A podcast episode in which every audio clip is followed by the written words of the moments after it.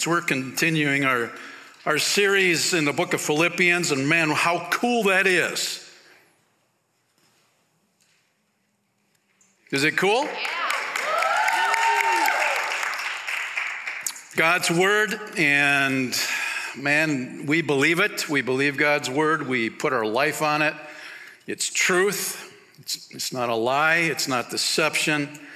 And uh, in our culture today, um, people make a lot of money lying to us and deceiving us. And, and uh, I'm grateful that the one true God that we live for and serve, the one who sent his son to die on the cross for our sins, man, he is the truth teller, promise keeper.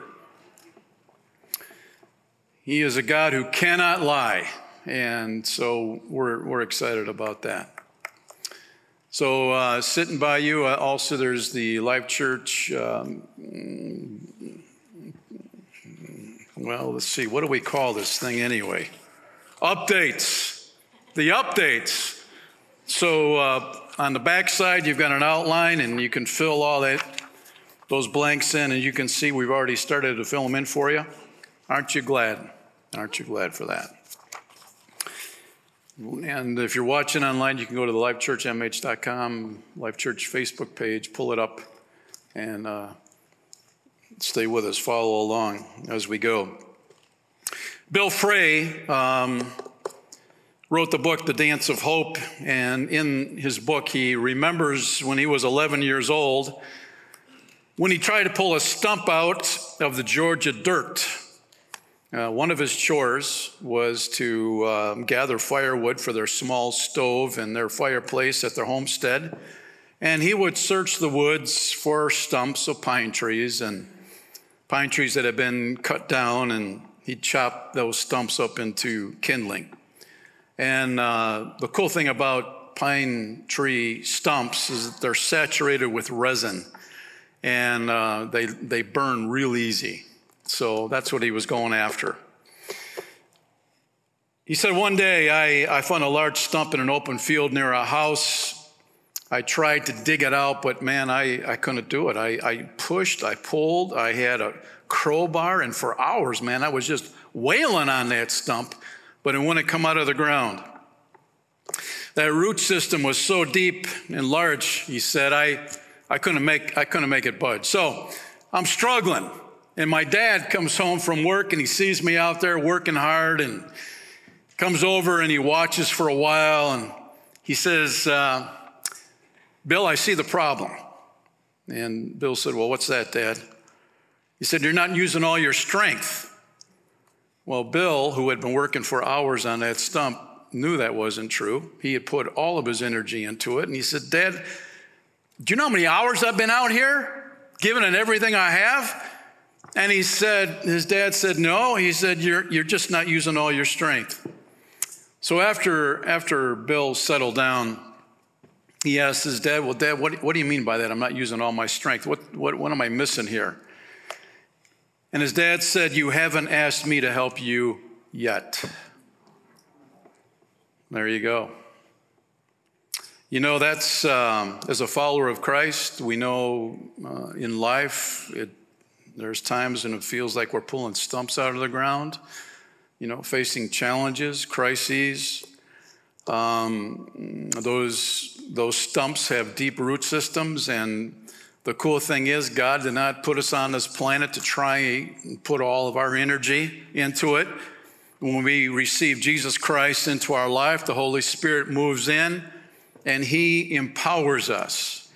And so let's go to Philippians 2, and I'm going to start at verse 13 because this kind of gives us some insight into where we're going this morning. Philippians 2:13 for God is working in you giving you the desire and the power to do what pleases him. So just like Bill's dad saying, "Hey, hey Bill, I'm here. I can help you." You know, I can get that help you get that stump out of the ground. How exciting it is to know that we don't have to uh, exert more energy and effort to try and be more like Christ. We simply allow the Holy Spirit to live through us, through His power. And we see victory after victory because of it. Man, that's, that's liberating. Do everything without complaining and arguing so that no one can criticize you. Live clean, innocent lives as children of God, shining like bright lights in a world full of crooked and perverse people. Hold firmly to the word of life, then on the day of Christ's return, I will be proud that I did not run the race in vain and that my work was not useless. But I will rejoice even if I lose my life, pouring it out like a liquid offering to God just like your faithful service is an offering to God. And I want all of you to share that joy. Yes, you should rejoice, and I will share your joy. Thank you, Paul. That's a good, that's a good word of encouragement for all of us this morning. Father, we thank you for your word. Thank you that um, even though this was written a long time ago, as we live in 2021, we can apply it to our lives. And uh, sometimes we could say, you know, not a lot has changed. We know it has, but people still reject you, people still put their faith in you. And we see the results of that on our planet. So this morning, Lord, may we um, zero in, may we be intentional about listening to what the Spirit of God has to say to us and apply it to our lives. In Jesus' name, amen. I don't know about you, friends. I know, I, actually, I do know that when we live our lives and allow the Holy Spirit to live through us, how, you know, instead of the, the sin confess, sin confess cycle, we, we experience His power, His victory in our lives. When we realize that it's God working in us, you know, we can look back and see the life changes, the life transformations. That's what keeps the fire going. Keep me burning to the break of day. See, that keeps that fire going, which is what we need. So this morning, uh, as we do a quick review over last week, number one, taste my words. That's what Paul is saying in verse 14 and 15a. Do everything without complaining, um, arguing, uh, so that nobody can criticize you. What Paul is saying is people are watching you, they're listening to how you respond, how you act. And if you call yourself a follower of Christ, they critique it. So he's saying that word do, uh, in the Greek, it means it's to be done continually. It's not just when you come to church on Sundays. Uh, it's not when you wake up in the morning and that song comes to your head, mm, keep me burning till the break of day. No, it's to be done continually, every day, every day. Do everything without complaining and arguing. And last week we hit that word complaining where it's you're muttering under your, you know, it's a, it's a, mo, it's a monotone, you know, grumbling and you're not really letting anybody else know about it, they can see your your face, your facial expressions, and they can hear that you're mumbling something, but they they don't know what you're saying. Um, it's just having a bad attitude. Rick Warren um, put it this way. He said, "There's four types of complainers I run into all the time," and he's referencing the, this verse. He said, First, there's whiners. You can get up in the morning and say, Good morning, Lord, but whiners choose instead to say, Good Lord, it's morning. Let's see where each of us can land here. Second, he said, There's martyrs. Their favorite expression is, Nobody appreciates me. They're pros at throwing pity parties. They pout and complain when they don't get their way. Third, there's cynics. Their attitude is, Why bother? It isn't going to make any difference, and they poison everything. Finally, he said there's perfectionists. Nothing is ever good enough for these complainers. Their favorite phrase is, Is that the best you can do? So maybe you fall in one of those categories, hopefully not. Because in 1 Thessalonians 5:18, once again, Paul gives us how we should live our lives. Be thankful in all circumstances, for this is God's will for you who belong to Christ Jesus. So there we have it. Next, Paul says there should be no arguing, and that's when you, you, you go public with your mumbling, with your complaining. You let people know how unhappy you are, and you start uh, throwing poison at the wall, and it sticks. And so um, it's, it's not an edifying situation for anybody. So Paul is saying, do everything without complaining and arguing, and he doesn't give us any loopholes, you know? He doesn't have any PSs at the end of that verse. Uh, you know,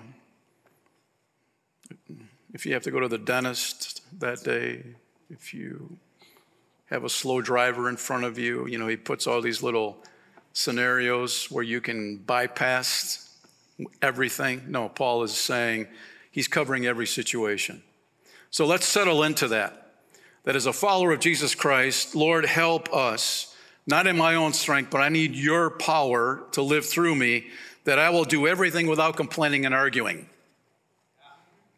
Good? Good.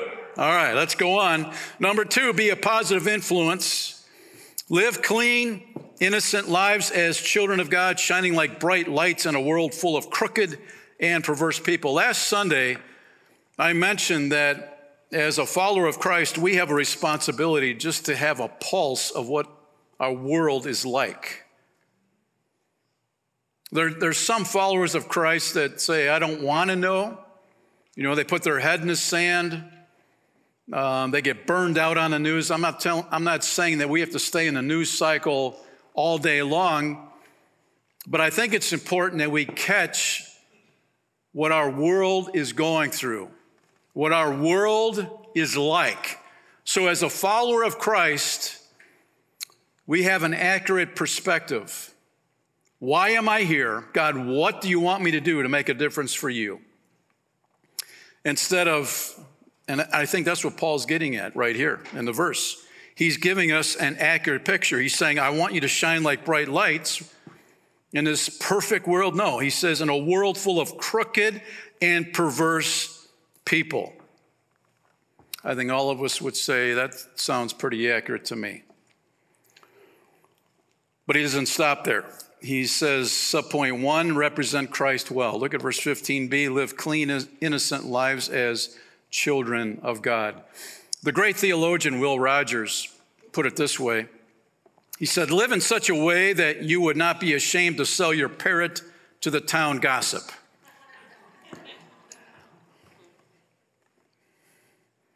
How many of you have parrots at home? I, I don't. I had a canary once, um, but he couldn't talk, so I, I was good, man. Uh, Will Rogers Scott has something here, doesn't he? That uh, we should we should live in such a way. Why? Because people are watching and listening. That word "clean," live clean. It means beyond reproach, without defect it's um, incurring no justifiable criticism. In other words, you're not living your life in such a way where people go just say, man, you're messed up, you know? Now, we're not talking about perfection here. We're just talking about, you know, we say one thing and then we act a different way. And Paul is saying that shouldn't be. Next, he says we're innocent, innocent lives as children of God. So if you're a follower of Christ, you're part of that children of God group. He's not talking to non believers here, he's talking to the church. Innocent means not diluted, without mixture of vice or deceit, no metal that had any weakening alloys. I think a good example would be if we go back in history, there's an article that was written years ago entitled Cheap Rivets Blamed for the Massive Loss of Life as the Titanic Sank. Now, what's that about?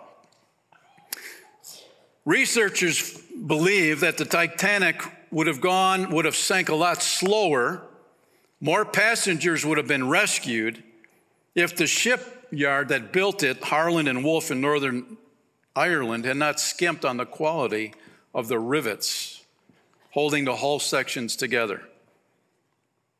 That's what they say. The authors of the book, What Really Sank the Titanic, claims that the shipyard overreached in attempting to build three major ships at once the Titanic, the um, Olympic and the Britannic. And what happened was there was a shortage of good quality iron rivets that were needed to keep those ships together. And so they resorted to buying batches of lower quality iron. By the first part of the last century, other shipyards had mostly switched to all steel rivets. Although steel was used for the central sections of the hull for the Titanic, the design called for iron rivets for the bow and aft sections. And most of the cracks that opened after the collision with the iceberg were the iron riveted forward part of the hull. Now, this is where they drilled down. It appears that they were unable to get the best quality rivets needed, made of the so called number four bar. Eventually, they settled on some rivets with number three bar, which is considered inferior because of greater levels of impurities, notably of slag. So those rivets couldn't handle the pressure after hitting that iceberg and they gave way right away. And these researchers are saying, man, if they had have used a higher quality rivet, that ship would have held together for a longer period of time. So, what we, we can see here is the iceberg showed really what the Titanic was made of. When you and I, in our lives, hit icebergs on the road of life, those icebergs will expose weaknesses, it'll expose compromises in our lives. Whereas if we are following Christ, not in perfection, but we're following after him, our goal is to model his character, we will hold together through the storms of life by his grace and his strength. So, as a believer of Christ, we will do what's right as defined by God. We're going to model that regardless of the personal cost. And when we live diluted, compromised lives, we don't have that inner core strength that we need to live in 2021 and beyond. When pressure comes, people will crumble. Francis Chan recently was interviewed he wrote the book Crazy Love, other things as well. He's a pastor, author. The article reads Evangelical Christianity is seen as an absolute joke, warns Francis Chan. So, once again, friends, we're not putting our heads in the sand. We need to get a pulse even where the church in America is today. There's a lot of movement in the church in America away from Christ away from the truth, away from the gospel. Listen to what he says. As the church heads into what he calls a new season, pastor author Francis Chan is urging leaders in evangelical Christianity to encounter God. To encounter God. Now, that may sound a little strange, but evidently it's not happening. In a message last week at a summit, Chan addressed the recent wave of high profile Christians who have deconstructed or left the faith. He also encouraged pastors to focus more on the vertical nature of faith and worship.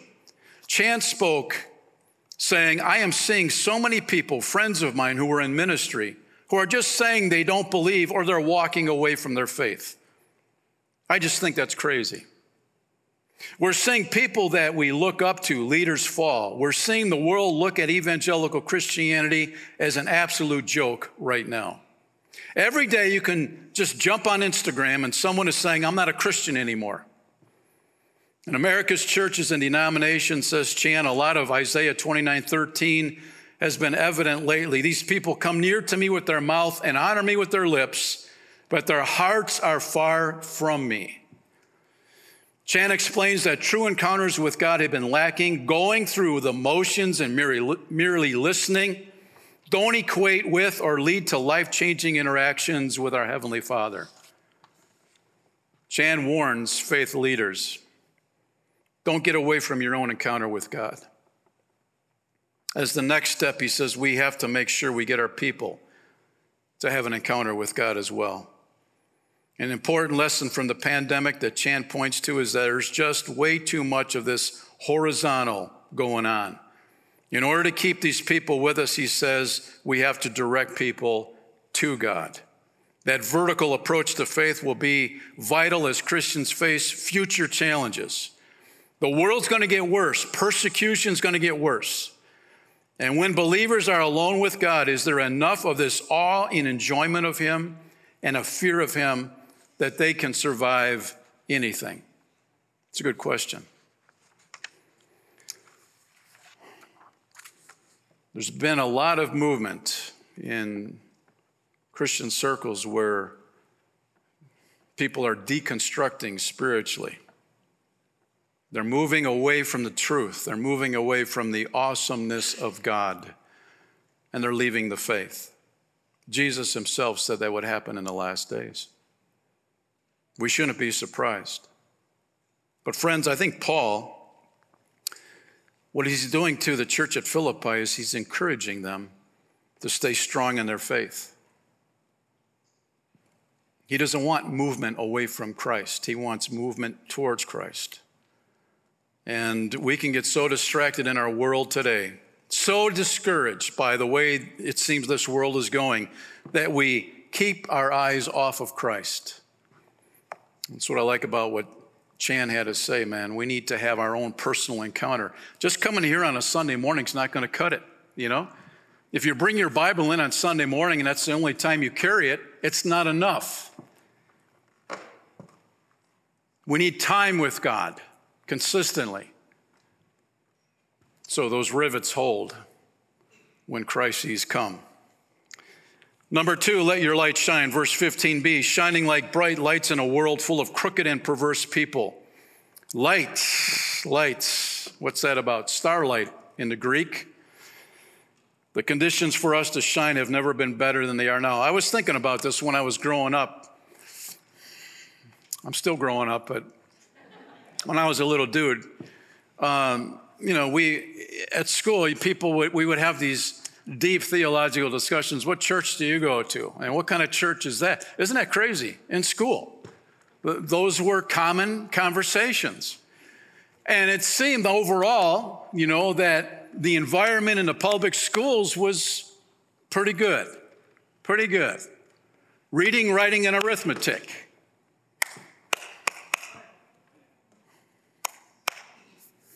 But I think when I look back from when I was growing up as a kid to where we're at today, things have got darker. Right? They have. They have. Young people today, there is a war going on for their souls. And as parents, you know, you know that's true. And that's where we have a responsibility as parents, as grandparents, to model what it looks like to be a follower of Christ in a very practical way. I'm not talking about rules and regulations. I'm not talking about, you know, you know, I'm the authority here. You know, you take it to the extreme. That's why, that's why, you know, love God, love people, and love life. That's the way I believe Jesus wants us to live. We need to love life no matter. Paul was loving life even though he was chained to a praetorium guard. He was enjoying life. Why? Because he was telling these guards about Jesus. That's where his joy came from. That's what Paul's writing about in this text. We get our joy from modeling the light of Jesus Christ and telling others about him. That's where you get fired up. So that's where we have it. Darker it gets, the brighter our light becomes. Isn't that cool? Our lights are becoming brighter. What a privilege to be living in this 2021. Our lights, our lights, man, people can see the light because it's so dark out there. Proverbs 4 18, 19, the way of the righteous is like the first gleam of dawn, which shines ever brighter until the full light of day. But the way of the wicked is like total darkness. They have no idea what they're stumbling over. So that word bright lights was also used in the first century for the navigational beacon that would shine uh, in the dark to lead ships safely into the harbor.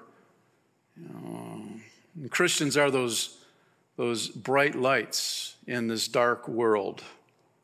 We're put here on purpose by God to shine our light, to guide others who don't know Jesus to the light of Christ and become at home with God, having that personal relationship. So, so that the other Sunday school song, um, This Little Light of Mine, I'm going to let it shine, really, that's not biblical. It really isn't. Because nowhere in the Bible does it say you are a little light. This little light of mine. Paul, right here, says you are a bright light. You are an incredible light. Why? Because our God is light. We're bright lights. And so Jesus said in Matthew 5 16, in the same way, let your good deeds shine out for all to see so that everyone will praise your heavenly Father. Sunlight travels 186,000 miles per second. Takes eight minutes from the sunlight to get to, to the earth. And um, if you ever see one of those total solar eclipses, it's something smaller. That's where the moon gets in front of the sun, even though the moon's smaller than the sun, and it prevents the sunlight from hitting the earth. As a follower of Christ, we should never allow an eclipse to happen in our lives where we block the light of Christ from being shined out through our lives. We should always reflect it. So, I've got a couple examples here. One, this is a pretty nifty, it's waterproof, it floats on water, but it doesn't work. There's a battery in it, but the battery's dead. It's dead. And so, even though this is a nifty, if I had to pick one of these three lights up here, I would have picked this guy. It's kind of intimidating, you know? Yellow is an intimidating color.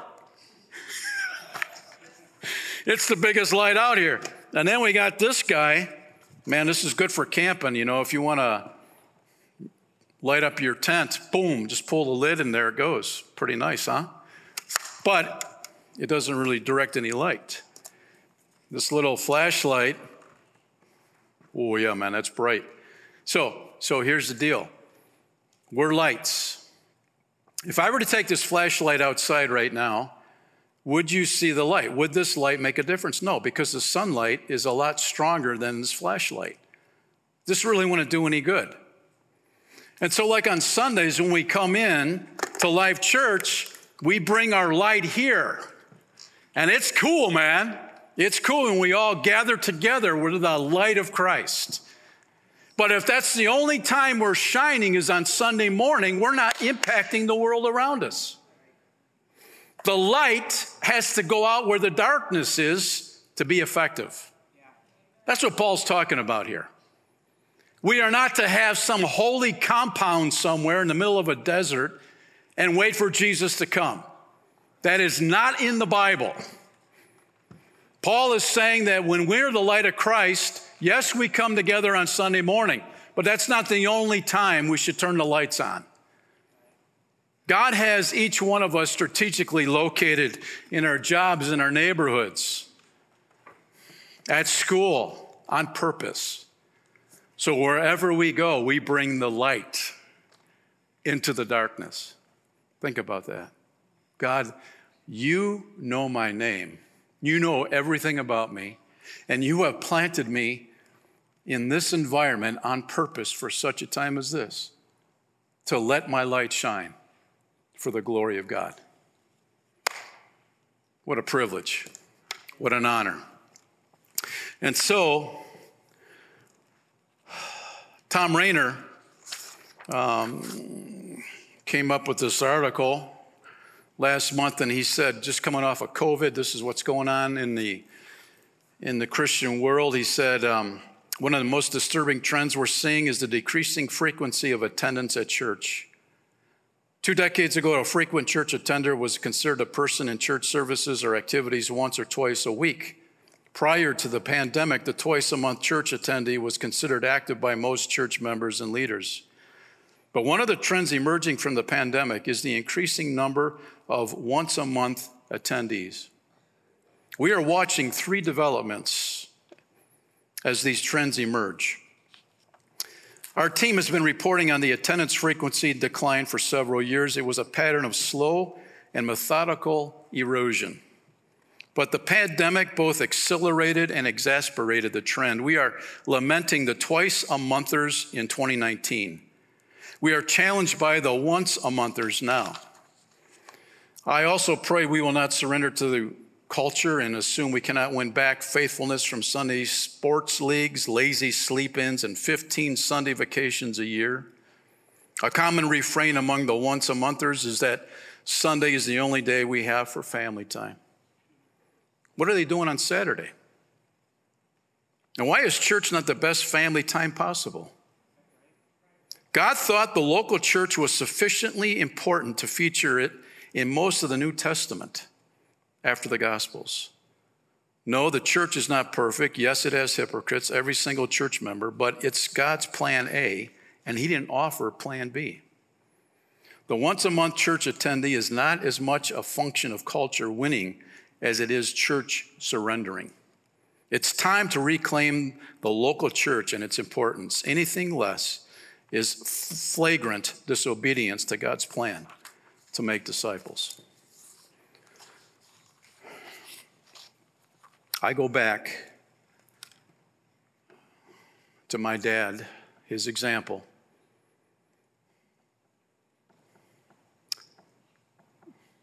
Every Sunday, we loaded up in the car.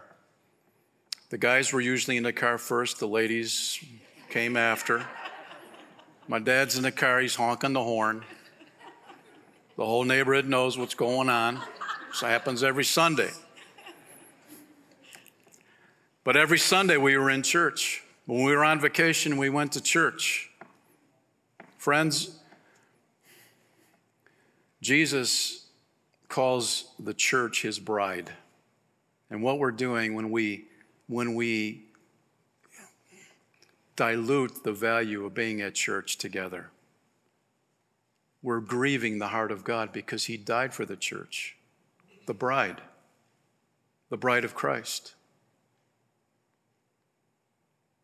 And I think in our culture today, it's like nothing has value anymore. Even going to church has lost its value. But I have to tell you, man, part of those strong rivets that will sustain us in the days ahead is coming together on Sunday mornings, man. I'm telling you.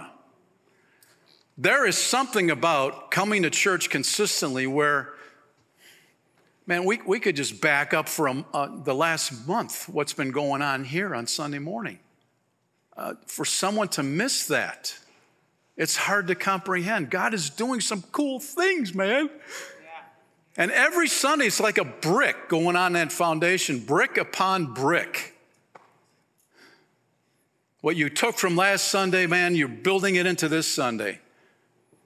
It's making you a stronger person. Plus, God's using you while you're here to encourage other people as well. That's the body of Christ. And so, hey, let's let's evaluate am I becoming a once a monther? And what am I going to do about it? You know? Is it is it the best for me or am I compromising in my walk? You know. So, We need to be in darkness for our light to be of any value because Jesus said in Matthew 5 14, 15, the message puts it this way You're here to be light, bringing out the God colors in the world. God is not a secret to be kept. We're going public with this, as public as a city on a hill. If I make you light bearers, you don't think I'm going to hide you under a bucket, do you? I'm putting you on a light stand. Now that I put you there on a hilltop, on a light stand, shine shine. Just shine. So that's good. That's good. Galatians 1 4, Jesus gave his life for our sins, just as God our Father planned, in order to rescue us from this evil world in which we live. We sang about that this morning, that third song. Hell lost another one. I am free. See? You see it? Jesus gave his life for you and me in order to rescue us from this evil world in which we live. Now, does that make us paranoid? No, no. We, we resolve to live our lives to model the very character of Christ. And what a privilege that is. You know, that good old chorus I have decided to follow Jesus, the world behind me, the cross before me, no turning back, no turning back. Though none go with me, I still will follow, no turning back. See, that's the mindset we need to have today. And number three, stay glued to the word. Verse 16a hold firmly to the word of life. We need to be grounded in the word, word refusing to be compromised. Uh, Pete Briscoe, pastor down in Texas, and he put it this way What we believe matters. A flood of negative circumstances rushes through your life. The existence of a good God begins to seem very questionable. Where do you turn? You reach midlife. Nothing you've been working for seems to be worth the sacrifices you make. There are choices ahead. Choices that will determine the course of the rest of your life. Another one, after years of faithful prayer and worship, the God experience is drying up. You're emotionally sapped. What are you going to do? Perhaps you're standing on the edge of a great compromise. There are major moral crossroads in front of you. What are you going to do? In critical times like these, where can we turn to determine right from wrong? Where do you go to test our thoughts and our ideas determine whether they're worthy of our belief? He concludes when all seems unstable, there's only one place to stand. Hebrews 4:12 puts it for the word of God is alive and powerful. It's sharper than any sharpest two-edged sword, cutting between the soul and spirit, between joint and marrow. It exposes our innermost thoughts and desires. It's God's word. It's God's word that will help keep you, man. And so, Kenny Luck, um, head of Everyman Ministries, talks about a guy that attended one of his Bible studies, Darren. Darren owns a business. He wakes up early, goes to bed late in order to keep commitments and maintain relationships with his wife, his kids, and his friends. He said one Thursday morning at a men's Bible study, Kenny posed the following question to Darren and others in the room Hey, what's keeping you out of God's Word? And I submit that to you this morning. What's keeping you out of God's Word? Or perhaps you can answer the opposite question What is keeping you in God's Word? Darren was the first to jump in. He said, I've struggled for years with reading the Bible. The desire has always been there, but there's just never been any cons- consistency until this past year. And so um, Kenny asked them, So, can you put a picture on that? What's that look like? Consistency. Tell us how you are able to maintain some consistency so the, for the rest of us. He said, Every morning I get up and I show up to work on time. I am prompt for my appointments throughout the day and I'm always on time for my son's baseball practice after work. But then I have to be, since I'm the coach, on the weekends, I'd like to get up at the crack of dawn to be the first off the tee so I can motor around the course. But one appointment I could never keep was the one about reading the Bible on a regular and consistent basis. I made sure I kept appointments with everybody else, but with Jesus, not so. I was never on time. How sad is that? So, what did you do about it? Kenny asked him. Darren said, well, I finally got on track with a steady, quiet time with God, doing three things. One, having a plan. Two, setting a time. Three, having a place to do it uninterrupted. Darren continued, Not long ago, I moved by my office to a new office building. I made sure that I furnished it with a bookcase, a nice rug, an end table, two chairs, and a babbling brook. I decided to call this my Jesus space with one chair for him and one chair for me. And every day for the last year, with a few exceptions, I have had a standing 7:30 appointment with God, and I've kept it. I don't take calls, but I do keep a pad of paper handy so that if something work related suddenly invades my mind, I can make a quick note and get back to my conversation with God. What worked was I finally began to take time with the Lord personally. a personal meeting with a real person. I decided to treat Jesus like a person by spending regular time with him. It's been the best year of my life, bar none. For me, I had to have a time and a place set aside. And so we see what happened in Darren's life. He hit a wall. It was decision time. You gonna, are you going to live your whole life, you know, trying to be consistent with reading your Bible? Or are you going to do something about it? Well, Darren chose to do something about it. He was intentional. He made an appointment with God. And friends, I just want to encourage all of us, man, God's word, it's a privilege to read it. It's a privilege to have a Bible. It's a privilege to apply it to our lives on a consistent basis because there, once again, life transformation takes place. Paul says this word of life, yes, it's synonymous for the gospel. He's saying, get a grip on the message that brings eternal life. We should have that. And Paul is referring here not only to reading it, but sharing our faith with people as well. At some point, we've got to put words into what God has done for us. And so in the Greek, it not only refers to hold firmly, but it also means to hold it out. Hold out God's word for others hold firmly to the word of life in verse 16b. In uh, The Voice of the Martyrs came out uh, just a week ago talking about faithfulness under surveillance in China. The Chinese government uses a network of several hundred million facial recognition cameras to monitor citizens' loyalty to communism. But Christians across China are more concerned with being faithful to Jesus Christ.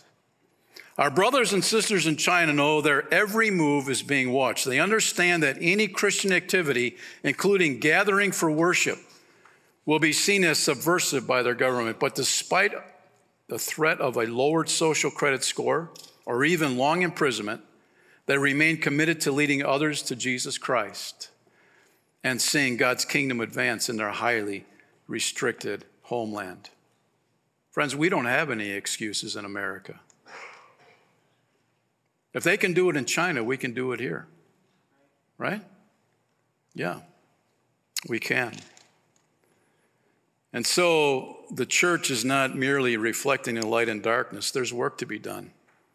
We need to, that's the cool thing about even today, man, participating in the frolic parade. We're out on the streets, you know? The light of Christ. We're outside the building, man. May people see the light of Jesus as we walk the streets together. May the Holy Spirit be working in that process of putting a hunger in a person's heart to know Jesus, to know that they need a Savior. It's easy to develop a fortress mentality in this culture, for sure.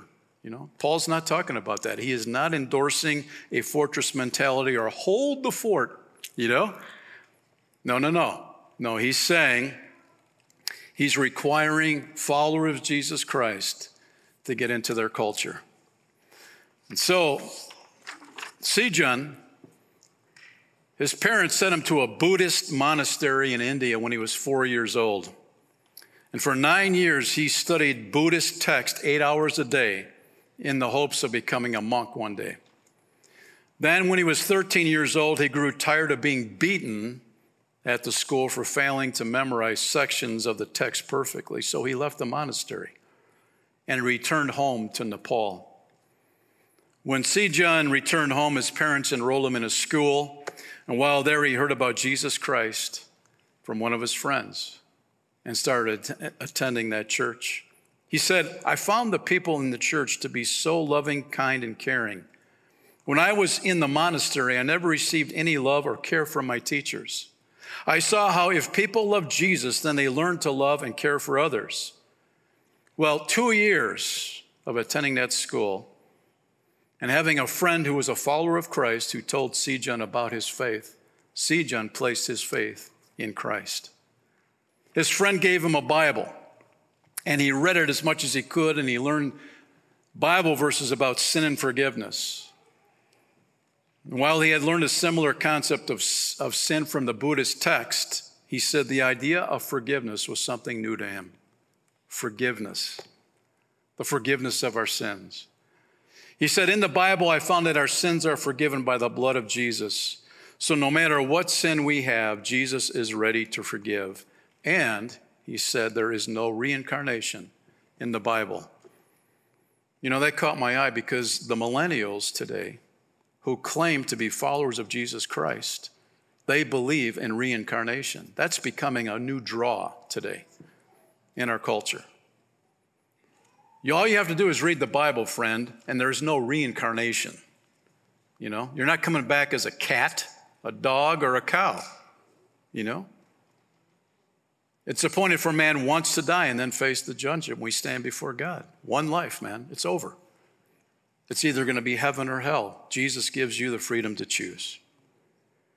Well, reading the Bible gave Sejun a new understanding about God's grace but it also led to persecution because one day while he was reading his Bible at home, his older brother came and beat him with a stick. And that became more common. So eventually, Sejun moved out on his own. Today, the Bible that Sejun received helps him endure persecution from his family as he continues to grow in his faith with Jesus. And now he's 18 years old, and he's planning to enroll in Bible school and he wants to help others know and better understand God's word for themselves, all because somebody gave him a Bible years ago. Christians in Nepal and elsewhere around the world cherish God's word. They rely on it to sustain them when they're suffering persecution. And friends, we here this morning have that same opportunity to have God's word, to read it, to allow the Spirit of God to speak to us, to help us to become more like Jesus. And so, what has the Spirit of God been saying to you today?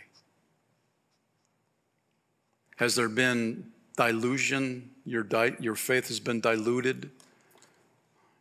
The rivets of your spiritual core have been made from weakened metals? Um, we have an opportunity right here, right now, to say, Lord, make a difference. I want to I want to go all in with you, Lord. No more compromise, no more playing games with you. I need your help. You've given me your Holy Spirit to live through me. I'm giving you permission today to live through me freely, not holding back anymore, Lord. And so we thank you this morning, Jesus, for the opportunity we've had to gather together, to allow your word to speak to us, to realize that the world that we're living in is getting darker, but what joy, what hope we have of bringing the light into the darkness. Help us, Lord, to be faithful in doing that very thing. And Jesus, we thank you that you went to the cross, and you went to the cross because you wanted the world, each one of us, to have a relationship with your Heavenly Father. And the only way that could happen was you paid for our sin debt in full. And we are so grateful for that. We can't earn it, we can't beg for it, we can't buy it. That sin debt has been paid in full, it's a free gift. And so this morning, Lord, we say thank you. We receive your forgiveness we welcome you into our lives to become our spiritual leader once and for all. We say yes to you, Lord. We put all our trust in you today, thanking you for the great love that you demonstrated for us and the privilege that we will have to model you to a world that so desperately needs your love and forgiveness and grace. Thank you, Jesus. Thank you, Lord.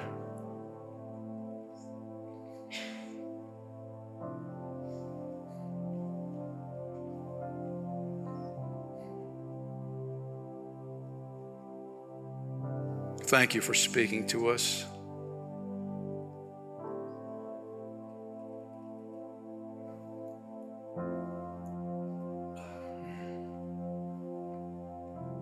We love you, Lord. In Jesus' name, amen. Let's stand.